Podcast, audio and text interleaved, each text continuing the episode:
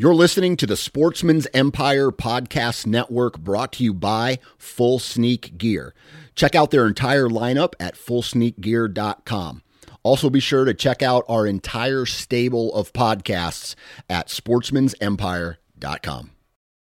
New from Moultrie Mobile, the Feed Hub offers first of its kind cellular connection and control for nearly any spin cast feeder on the market. When used with the Moultrie Mobile app, you can monitor feed and battery levels, run feeders on demand, receive alerts when feeders are clogged, and remotely adjust feeding times. The Feed Hub is ideal for anyone who maintains feeders.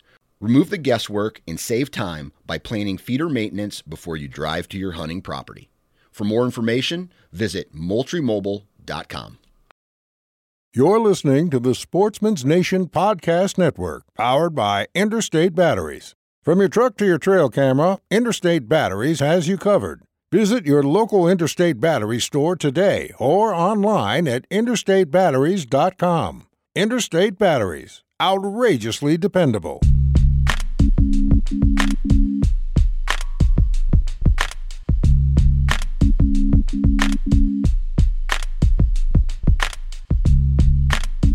Welcome to the Nine Finger Chronicles podcast, brought to you by Exodus Trail Cameras, the number one podcast for bow hunting product information and hunting stories from across the nation. And now, here's your nine fingered host, Dan Johnson.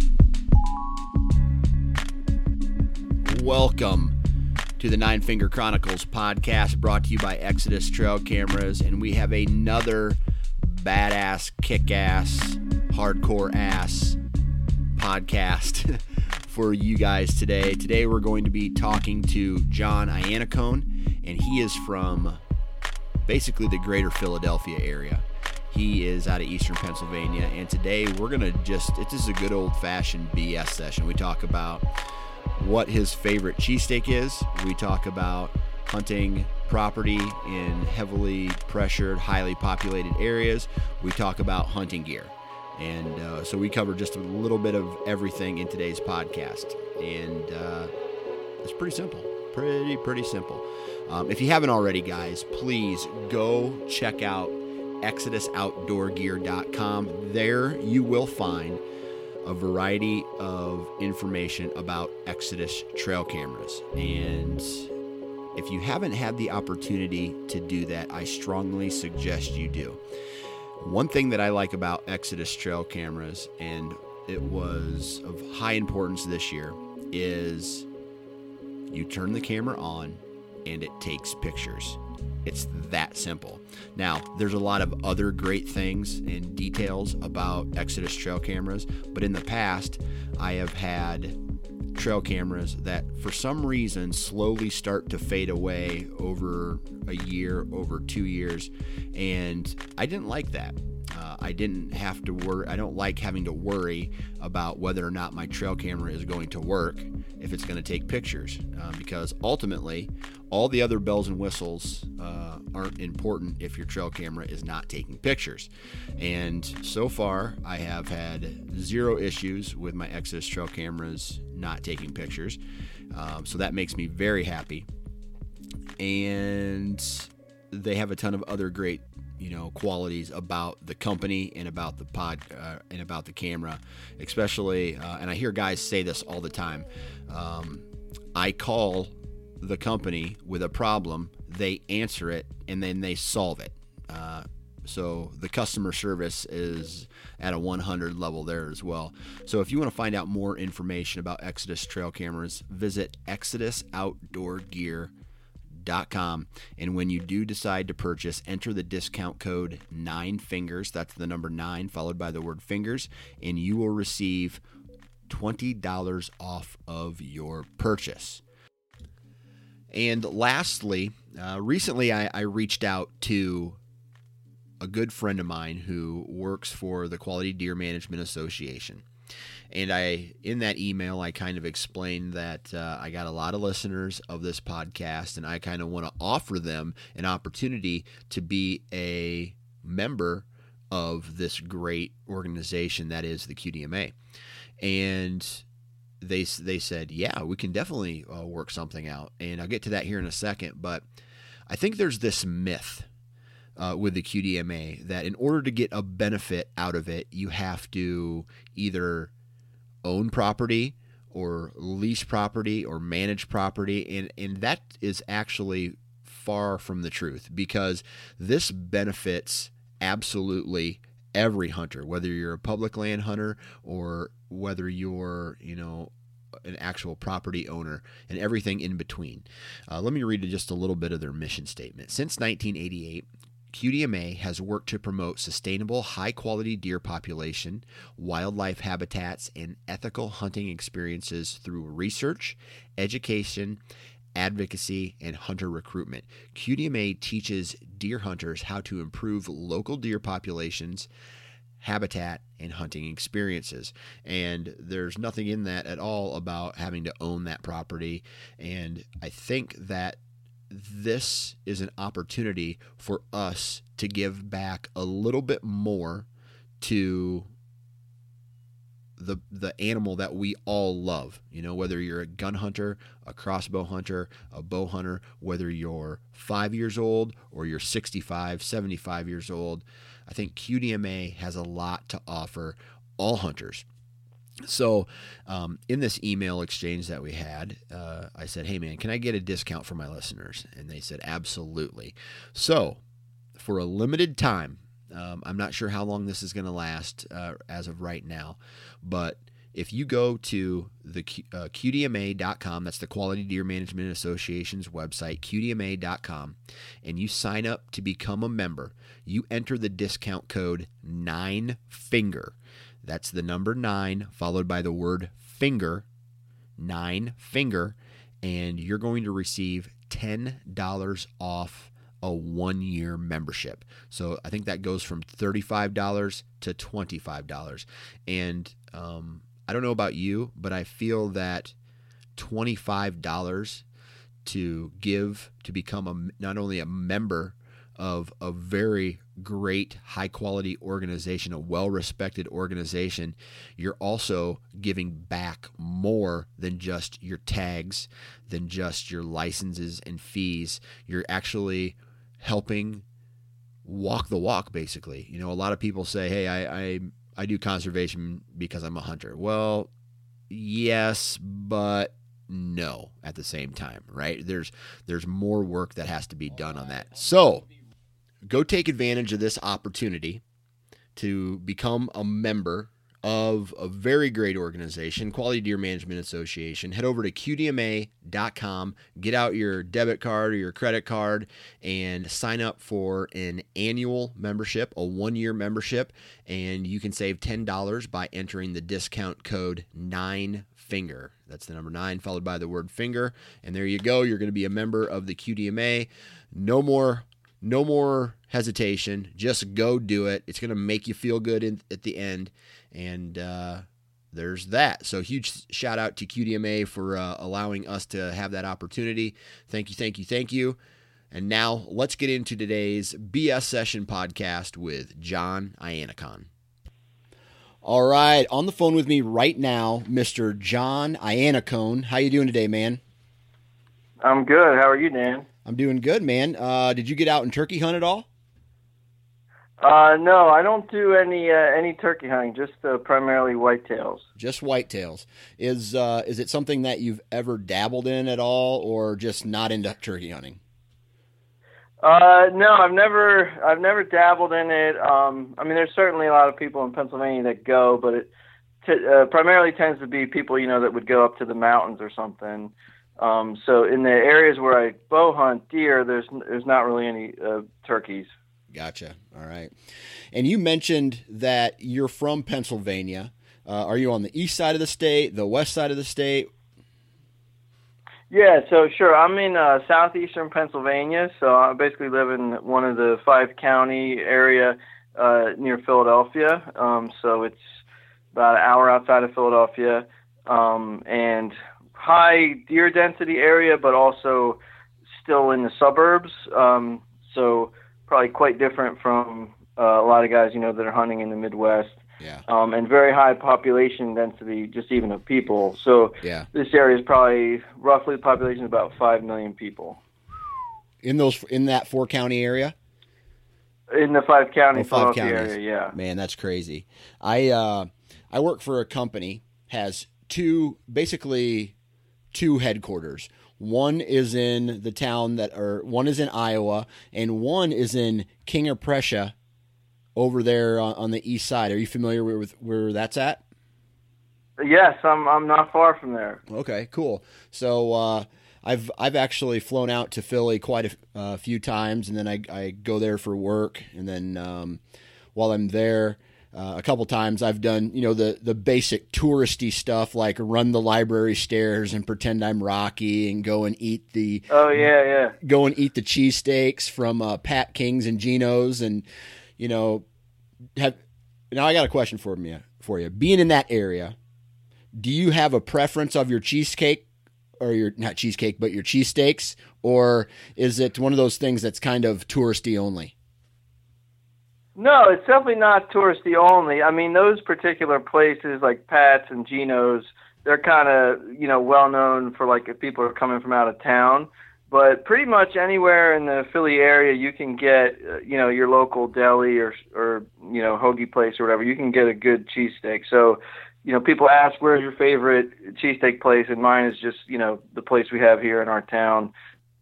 Um, so it's it's pretty good. Also, it's a little bit like at Pat's and Geno's, they do like Cheez Whiz, which usually at like a kind of a neighborhood place, it, that's they're not going to do that as much. Gotcha. So it's specific to that those two those I guess that that neighborhood and those two specific places.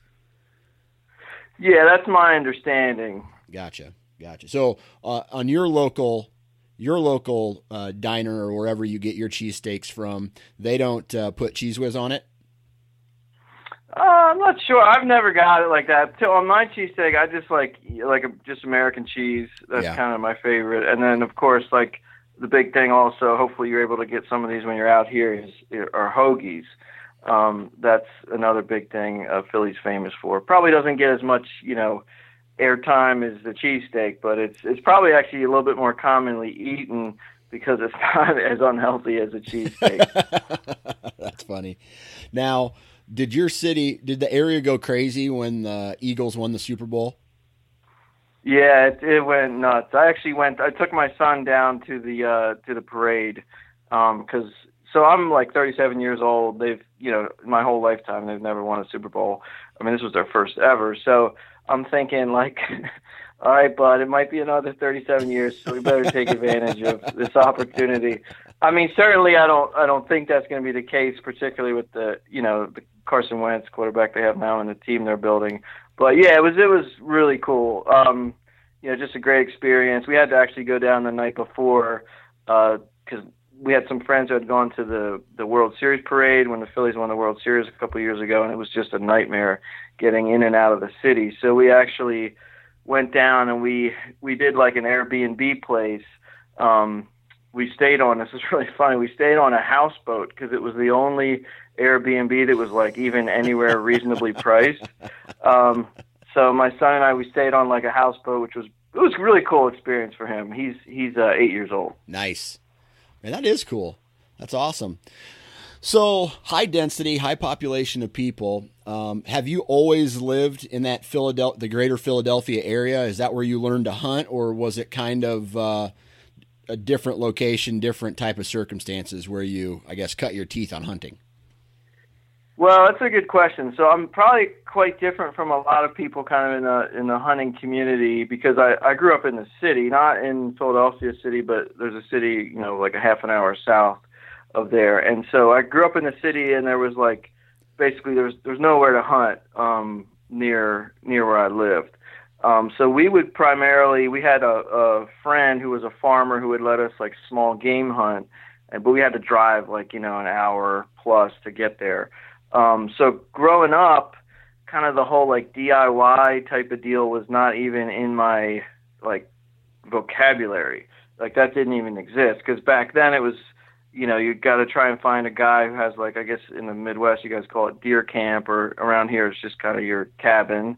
Somebody's got a cabin upstate, um, and you try and get you know find somebody that can get you on that way. So sometimes we would do that, but like I had very little success deer hunting as a as a kid growing up, like in middle school, high school. Gotcha. But you still went and enjoyed like nature and being outside and all that.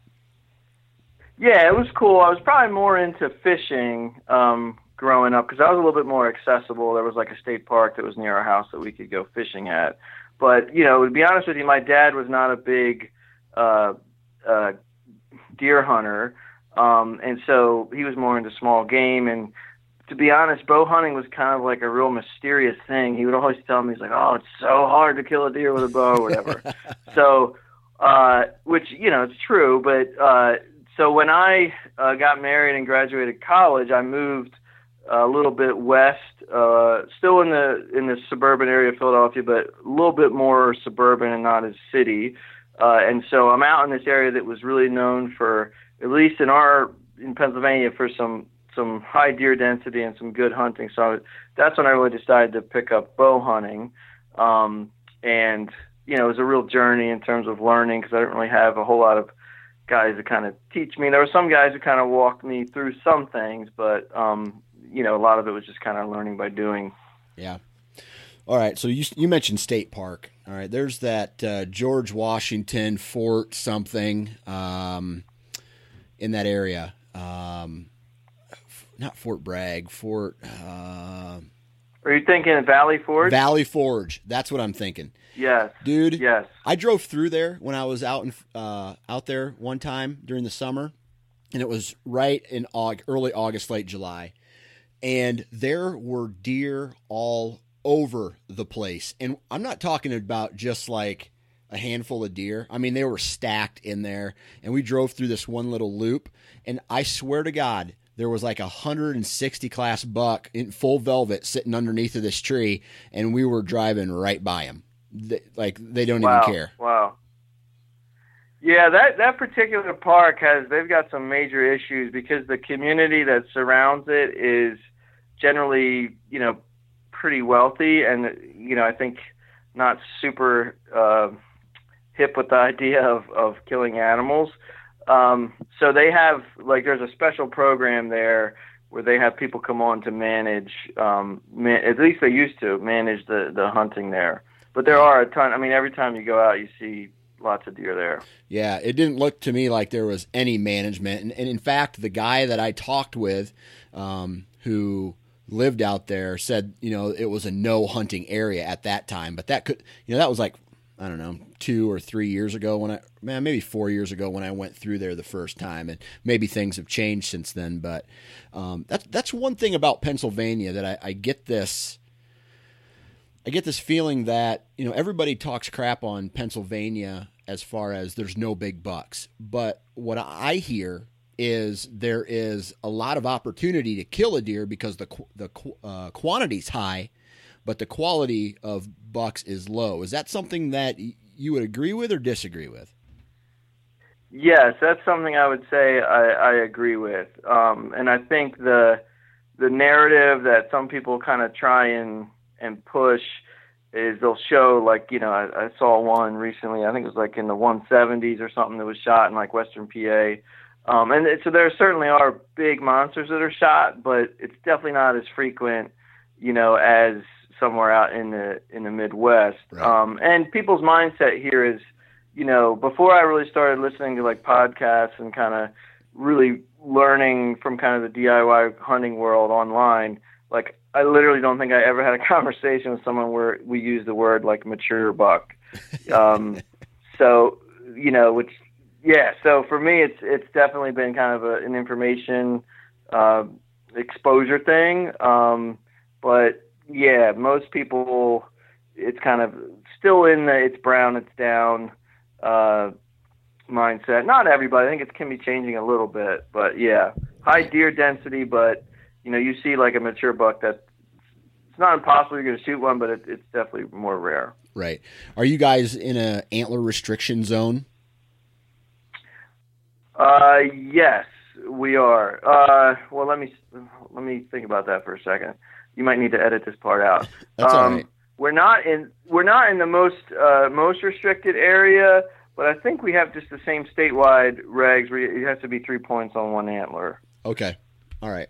So Yeah. so that actually goes into what you know that, that obviously helps you make a decision on what you're going to try to kill each year. Now, as hunters, we all kind of go into a season with different expectations. What is your goal every every year when you get, go into the archery season? What is your goal? What what are you expecting versus you know I don't I don't know I guess do you have hit lists put together or are you just kind of hopping a tree, brown it's down, or are you locating quote unquote mature bucks? How's it all work for you? Well, I mean, there's like in theory how it's supposed to work, and you know, in in practice. So this past season was like the first season where I ever took um, an inventory, you know, with cameras and kind of had a, a a hit list of what I was going for. Um, but yeah, so for me, I've you know, I'm looking to try and get a you know a four year old if possible. Um, and on all the properties I hunted, uh, there were as far as I know, there were like there were two like hit list bucks that I was actually three three hit list bucks I was after. Okay, and did you did you run into those bucks? Were you successful? Uh, I uh, I was not successful in terms of buck hunting, so I didn't kill a buck. Um, I missed one, uh, which I was not super happy about. Um, I had a actually I thought he was a four year old, but um, after seeing like all the pictures of him, I think he was only three. But just a real nice rack, really tall. Um, and actually, it's probably good that I missed because he might, you know, really gain some mass and stuff uh, coming this year. But um, yeah, he came in and I, uh, I he was he came in like it was like the first cold front in October, um, and we knew there was a big buck in this one area and uh, he came in like right at the crack of, of first light, uh, and I was looking through him, you know, kind of was ranging it, and was it was just too dark to shoot, and he was like a little bit outside of like what I was comfortable with. Um, and he kind of milled around and ended up about a half an hour later, kind of coming back the same way. And long story short is, I don't know why exactly I did this, but I shot the 30 yard pin and he was he ended up standing at like 38 yards. So I just clear shot under him. Yeah, man, that happens. That uh, it hap- I've missed deer. I've wounded deer that never found. Those people who say, you know, I've never wounded a deer or I've never put a bad shot. I I don't think they've been hunting long enough. Yeah, yeah, yeah. I was. I mean, I was what actually happened was I had ranged like there was a little spot on the ground. I'm like, okay, if he comes there, that's 30 yards. You know, that's that's going to be a good shot. Um, and he ended up, and so I guess I was so fixated on 30 yard pin, 30 yard pin, and then he, and then when he comes in, you know, I had to stop him, and I guess it didn't click in my mind. John bump, you know, you shoot the 35 yard pin or whatever, and so just you know, clean shot under him. Right, right. Now back to kind of the the terrain and area that you hunt. You mentioned it's it's in the suburbs, so you're dealing with. I, correct me if I'm wrong. Smaller properties, uh, higher pressure from people. Uh, yes, that's correct. Okay. And, and uh, the other difference I think is higher pressure from non-hunters. Gotcha. Um, just like people pressure. Right. Now, in cer- some places, like I've talked to, I think I talked to a guy out in Maryland, and he said that there's hunting pressure and then there's people pressure. And the people pressure, kind of what you're talking about, the people pressure doesn't seem to bother them because they know that a guy on a trail walking through somebody's backyard or, you know, a car pulls into a driveway, they don't necessarily get spooked and, and blow out of there like they would if they, you know, like a, a Midwestern deer catches a hunter walking into the timber. Uh, these deer are are, Sure. so- are somewhat conditioned to have a certain amount of pressure. Is that the case where you hunt? Yeah, I kind of like to think of it as like buffer zones. So like the areas where they're usually seeing people and you know people are frequenting like a park or preserve or something like that. Um, they're kind of used to their patterns, and so if you kind of stay within that buffer zone, that that's fine. But once you kind of get into where you're not, where humans aren't really supposed to be, at least in the deer's mind, then that's that's where you know they start getting spooked. Gotcha, gotcha. So, how big is your typical property that you hunt, or is it public ground? Um. Uh, well, this year I have a bunch of uh, public ground I'm going to be hunting, but this past season um, I hunted a farm that was about a hundred or so acres, um, and then another farm which was um, larger than that, but very abnormal that I'm even on this second property. Yeah, yeah. So, are there other hunters on these properties that you have permission to to go on? Yes, there are. Um, the one property I call it like semi-private actually because uh, I just got permission, um, basically just kind of the knocking on doors thing. Um, and the farmer, he's not a hunter himself, and he just wants all the deer dead, basically. Right. So on this one property, you know, there's probably upwards of like 12 to 15 guys uh, who have access um, or permission, but they're they're not always there, and most of them I never even see. But during a season, uh, you know, they're on the property at some point. Um, fortunately for my work schedule, I can hunt some like weekday afternoons or whatever. Um, so that's really helped me avoid a lot of that other hunter hunter pressure. Right. But the first time, like I got permission on this one piece, and I went around just kind of doing a walk around scouting. I'm like, this is going to be a disaster because there were tree stands like every 40 yards or something. Um, but it turns out that most of those guys are like gun hunters. Um, so, and if they are archery hunters, they don't come out that much, and it's usually like a Friday or Saturday. Um, so that actually turned out uh, pretty well. And then the other place I have, um, which is a larger farm, um, and that particular property has a lease on it. Um, and like reality is, I really shouldn't even be like on this lease, but I ended up knowing a guy. Um, and uh, that's a that's very different. It's it's very restricted access, um, and there's really only like two or three guys that hunt it during archery. Um, so a lot more, uh, very very little pressure, but that's very unique. Right. Yeah.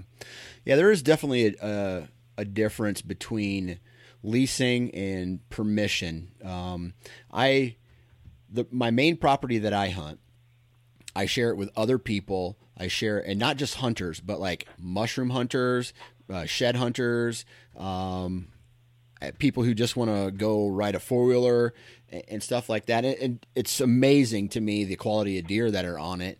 And then, like, so this year I started thinking about, man, maybe I should think about leasing a property.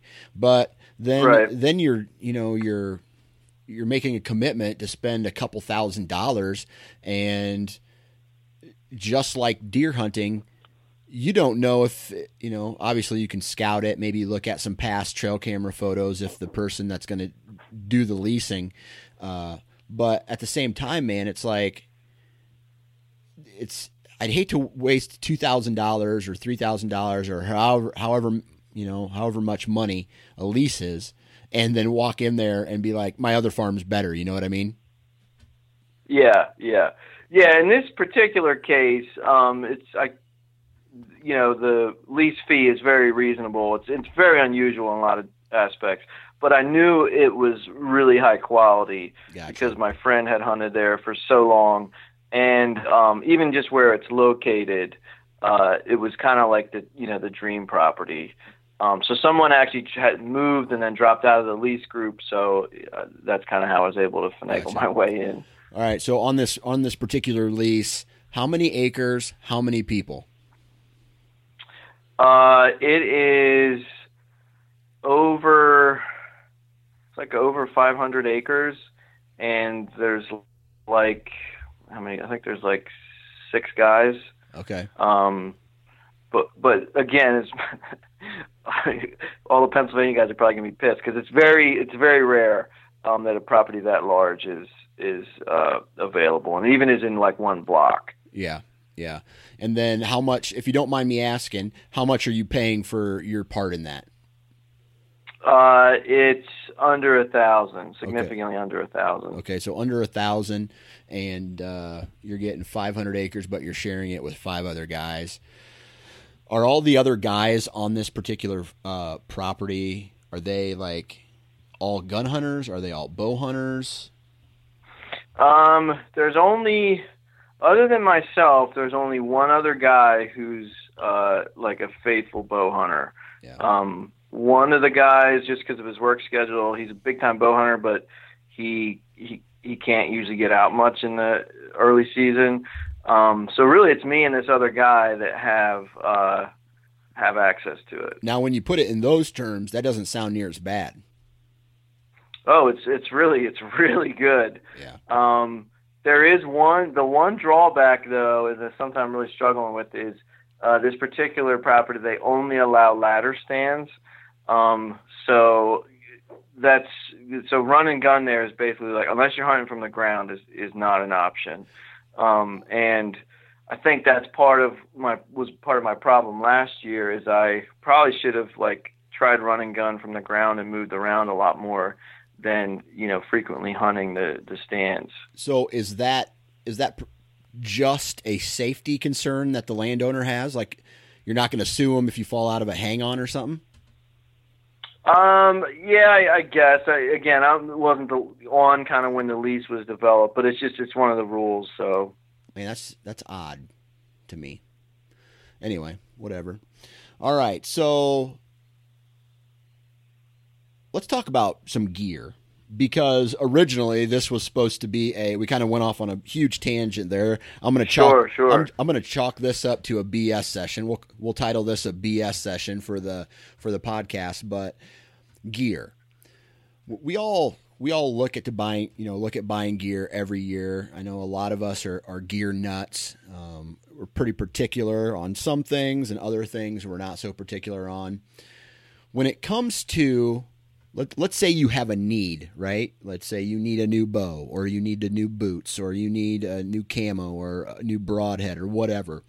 What are some of the steps that you take to narrowing down your selection and ultimately what you are going to purchase for those, you know, for said product? yeah, for me personally, uh, well, the first thing I'd say is I'm not like kind of a gear nut when it comes to hunting. Um, I don't like have to have kind of the newest thing, and I'm, I'm I just kind of tend to be like really practical. If it has a real good practical need or use, then I'm you know I'm I'm into it. If not, um, you know I'm I'm not just kind of a, a gear guy per se. Um, but in terms of the stuff that I decided to buy this year and how I came to those decisions, a lot of it was just doing a lot of uh, research on forums and stuff.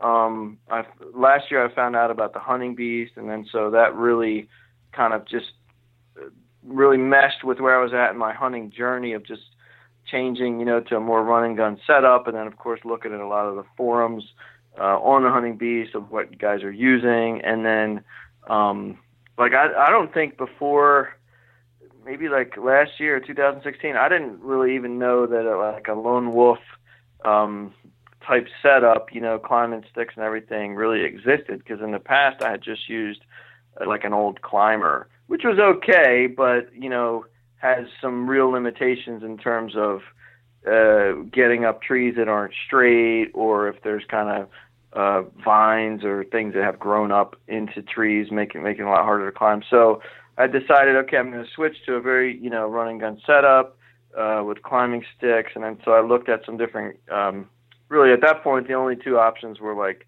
Lone Wolf and XOP. Um, so just read a lot of people's reviews on like forums, uh, YouTube reviews, and then kind of came to my, you know, decision of what I wanted to get. Gotcha. So you mentioned Lone Wolf and XOP right there. Were those two Yeah. of the brands that you know you that you had narrowed down all the way to?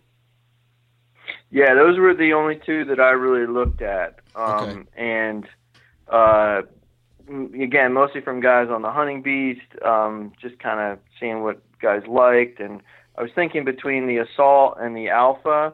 Um, I ended up going with the alpha just because somebody had recommended like the you know it's not that big of a weight difference, and the platform is so much bigger. You'll just appreciate having the alpha. Gotcha.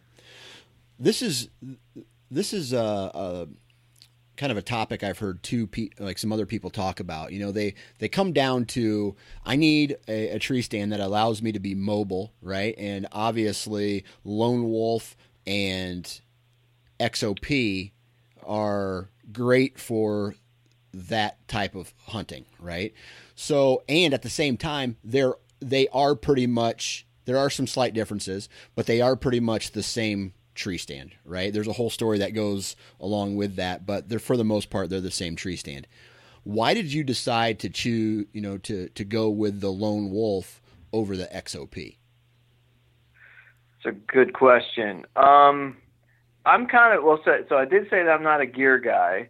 Uh, but the other thing is like I'm kind of like a pain in the butt customer for people because I have a lot of questions.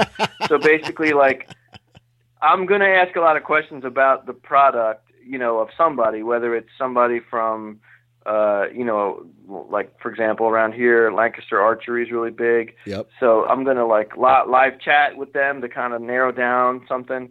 And I just turned out with XOP, like they took too like very long to get back to me uh, and Lone Wolf was that wasn't the case with them, so it ended up just being a. And it seemed like they were a little bit more. I know there's like a whole history there, but for kind of my needs, it was just much more straightforward to to to purchase the Lone Wolf. Gotcha. Okay. All right. So was that your first ever hang on that you ever purchased, or had you used different hang ons in the past? Well, for a run and gun hang on, yes, I had, but I had used a hang on in the past, like a cheapo Field and Stream one. That wasn't bad, but it, you know, it's like you're going to set it for the season, and that's going to be it. Right. You're not going to, you know, pull it in and out. Um, so in terms of like a run and gun hang on that you're using with sticks, yeah, that was the the first one I'd ever purchased. Okay. Now, side question here. Sure. Why did you want to buy a tree stand that allowed you to be more mobile? And I think the answer is like obvious, right? You want to be more mobile. That's why you buy a tree stand. That's a, that allows you to be more mobile. But why did you want to become more mobile? Yeah, that's a good question. I think for me, it really all goes back to like two seasons ago when I shot my buck um, and like I guess that'd be 2016. Um, it, you know, it's for me, it's been kind of an evolution in my in my hunting journey. I'm definitely a lot further behind than most people, um, but like the other thing I'll say is maybe I'm just not friends with the right people or whatever. But for most of the guys that I know out here, like I don't know anybody who has a lone wolf, um, and most guys, you know, kind of burn out stands in terms of like you know, hunting them a couple, you know, frequently or whatever. So kind of this whole idea of like bed hunting, um, to talk about like on the hunting beast, um, or even so in 2016. So I listened to you guys on the, you know, the Wired to Hunt podcast, um, and I'd hear you guys talk about like going into an area and like hanging a stand, and I remember thinking, what the heck are they doing? Like that takes so much work how are they like hauling one of these heavy things in there? And, but again, this is kind of like before I even knew that that type of stand was that lightweight, you know, existed. Um, I was just just ignorant. So I, I at that time I had a climber, and I had one hunt during the rut. I think it was like on November fifth or something. I was in a stand that was like preset, and I had a buck come in, um, and he was tracking a he was you know on the scent of a doe or whatever and I grunted at him and couldn't get him to come and then you know for the next like 15 20 minutes I heard him kind of go into this like small creek bed or ditch and he was just making a ton of noise running this doe up and down this creek bed um and I you know this is probably like 10 11 a.m. uh and I said to myself I'm like and I had packed my climber in my trunk.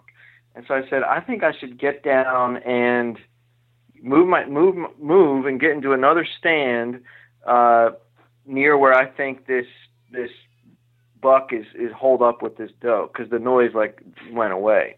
And so, but again, kind of coming from my limited knowledge um, in terms of this type of run and gun hunting, it kind of the cardinal rule also was like, you know, don't ever get out of your stand all day because you know middle of the day is the best time or whatever. Um, so whatever, I'm like, I, I I knew there was a bedding area back there. Um, so again, I'm having this theory that he's holed up with this doe. So I go to the car, get my climber, and I use some information I had from before from a hunt. Like I think, I think this was on a Monday, and, and the hunt like on Friday, I had seen this one kind of crossing trail on this stream.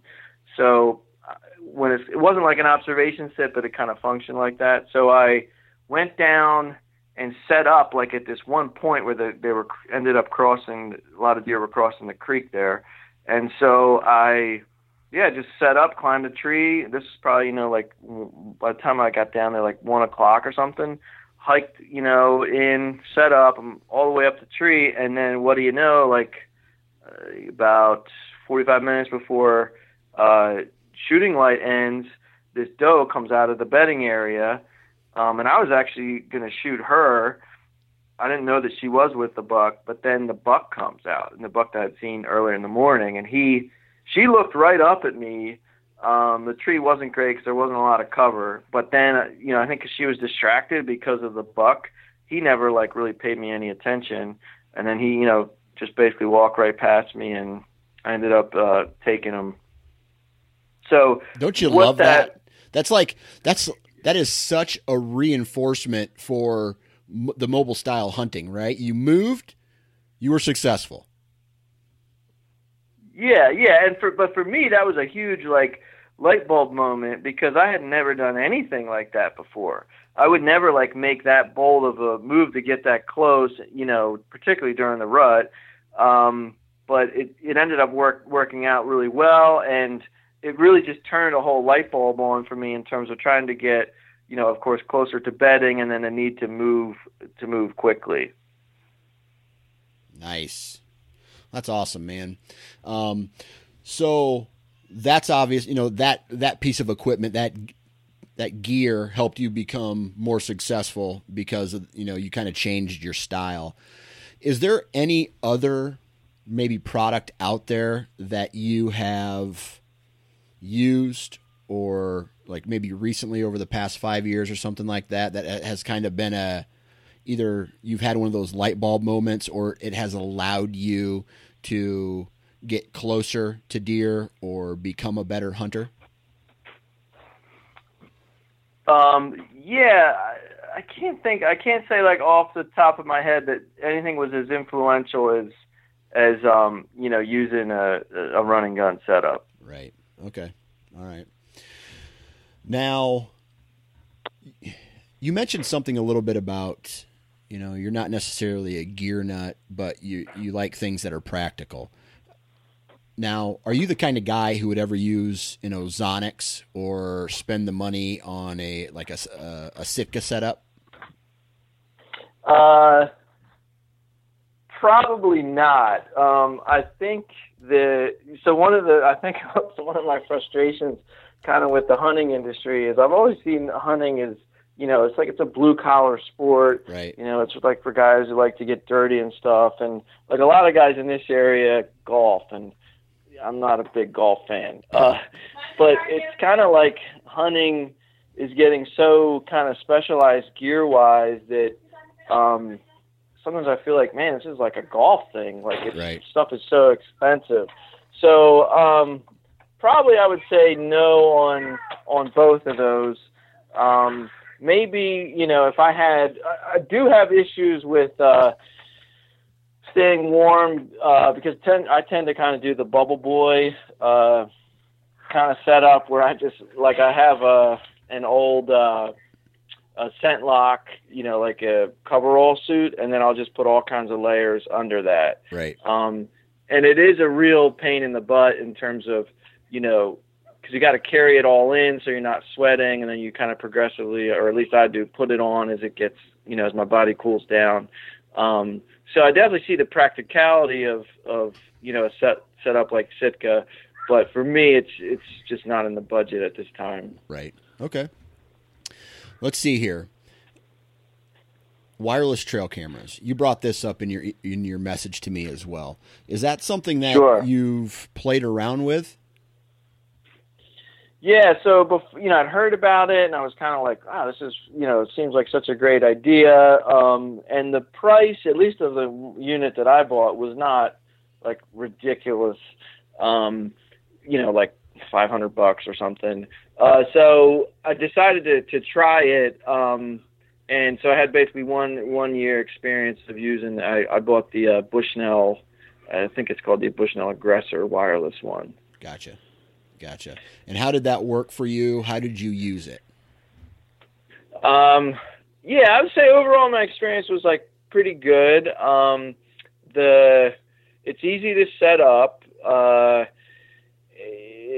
it, it, yeah, I think it needs like eight batteries, so I ended up just buying, you know, like kind of one of those bulk sets from Amazon. But the thing I will say about that, because I did read up that people are like, when you buy some batteries from Amazon, if they're in bulk, a lot of times they don't look like original, uh, like energizers or whatever, lithiums. Yeah. Um, so that's just something you know to to keep watch of. But like I had my dad let me borrow his like battery tester, so I tested them all before I uh, put them in. And yeah, overall it went well. I guess it already comes with like the SIM card uh, stuck in. It's already inserted in there. Um, and you know, setting up the data plan and everything was not difficult.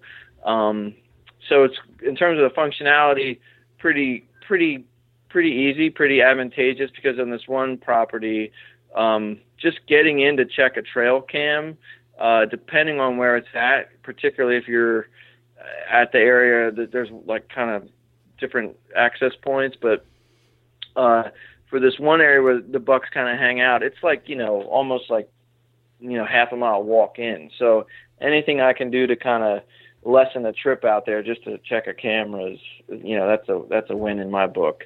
Right. Um, but I will say I think the whole uh, you know perspective people have that like oh you you know you're gonna know like I thought even myself like I'll find some bedding area I'll put it in you know I'll know when the buck goes into the bedding area and when he's in there and I'm gonna get the picture on my phone I'm gonna go right back out and I'm gonna I'm gonna smoke him when he comes out you know?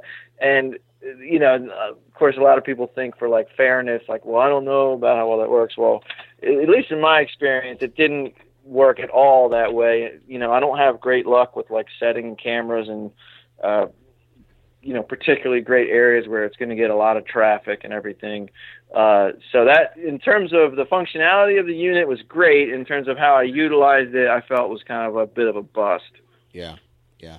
Do you have any um, I take it the location that you're at, you get some really good cell coverage. Did you have any type of issues with reception? I did actually. You know, it's kind of surprising. You would think, kind of being in this more suburban area, uh, that that wouldn't be an issue. But um, on this one farm where I wanted to put it, there's like kind of a ravine, or I guess you guys out in the Midwest maybe call it like a draw. Yeah. And when I was kind of down in there, like that was one of the harder things. Even in a good reception area, it seemed like it took quite a while to find the to you know find the network or whatever. Gotcha. Um, so, and it always, you know, I have a couple kids and my time's, you know, limited. So when I'm out kind of setting one up or something, it's always like I'm rushing and yeah. kind of wish it wasn't like that, but I'm rushing and then I can't, like, it's like I can't sit in this, you know, draw for like 15 minutes trying to see if this thing's going to connect. Right. So then I had to kind of move it further uphill. Right. Yeah, makes sense, man. That's one thing that I've always like. I'm going to be getting some cell cameras, I think, this summer. Uh, I'm not sure when yet, but I'm going to play around with them during the summer to see where I can start getting some of these, um, you know, where I can get reception. But I I hunt a lot of river bottom ground, so I'm just concerned Okay. that no matter what, no no matter what the reception is, I'm just not going to get reception down in, the bottoms, Yeah, you know, yeah. or in some of these deep hollows, you know.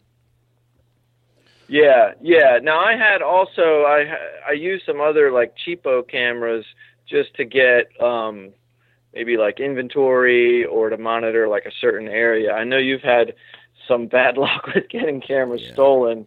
Uh so on my one farm where there are other guys, I knew that that that was you know a possibility because I don't like no except for one guy I don't like know any of these other dudes, um, and so I basically that's where it's funny I use my lone wolf sticks, um, like I'd climb basically like two sticks high and then attach the camera to a tree.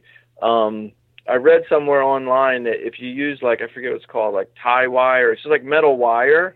So instead of a strap, it really does uh, eliminate uh, how visible the camera is. The camera blends in much much more to the you know surroundings and isn't yeah. as obvious. So fortunately, on this one property, I think I had about three at one time, and none of them were stolen. Um, but they it was a real pain in terms of having to go out and and climb up. You know, not just go into the woods to get the to pull the card, but you got to climb all the way up. Um, so it's you know it's kind of can be a trade off there. Right, right. Well, we're kind of running out of time here, so I'm going to ask you a couple more questions. What is your goal for the 2018 archery season? Yeah, so for 2018, um, I mean, I'm also the thing I should also say is I'm also a meat hunter. So this past year I did shoot like two does. Um, so I always like to have you know meat in the freezer. Um, but I'd like to shoot a couple does this year, and then I'd like to be able to take down one of these uh, mature bucks uh, that we've already identified. There was one that appeared on this larger farm that I have access to with the lease. Um, I got sick during the rut, and so wasn't uh, wasn't able to hunt. But he actually walked. I had a picture of him walking, coming right past uh, one of the stands, um, and he was like he was tracking a doe that was in heat. And it's funny because we had a couple pictures of him, and you can actually see when he picks up the doe's scent, and then he changes direction and bolts. You know, basically following her. Awesome. Um, so I'm hoping you know I can use some of that you know historical quote unquote information um, this year in knowing when exactly to get in there. Um, and I did find his, I found what I believe is his bed, or it's at least one of the mature bucks on the property's bed. So I'd love to be able to get a crack at a at a mature buck um, that I, you know, am beginning to have some history with. Absolutely, man. Well, let me be the first to wish you good luck on this uh, upcoming season. You mentioned your son is what you said, eight years old. Yes, he's eight. Yeah. Okay. Is he is he been spending some time with his daddy out in the woods? Um. well, you know, one of the things with having, as you know, like so many kids, is, uh, you know, the wife needs some break time. So uh, saying, you know, hey, I got to go burn like four hours going to scout someplace, um, you know, after a, a whole week of her being with the kids and working and stuff is not always well received. So I'm trying to do more stuff with my kids. Um, but kind of the scouting and going through briars and stuff, they're not so into that. So right. he's got a couple more years, I think, before he's going to be really ready to go. Um, I had my daughter who's she's six.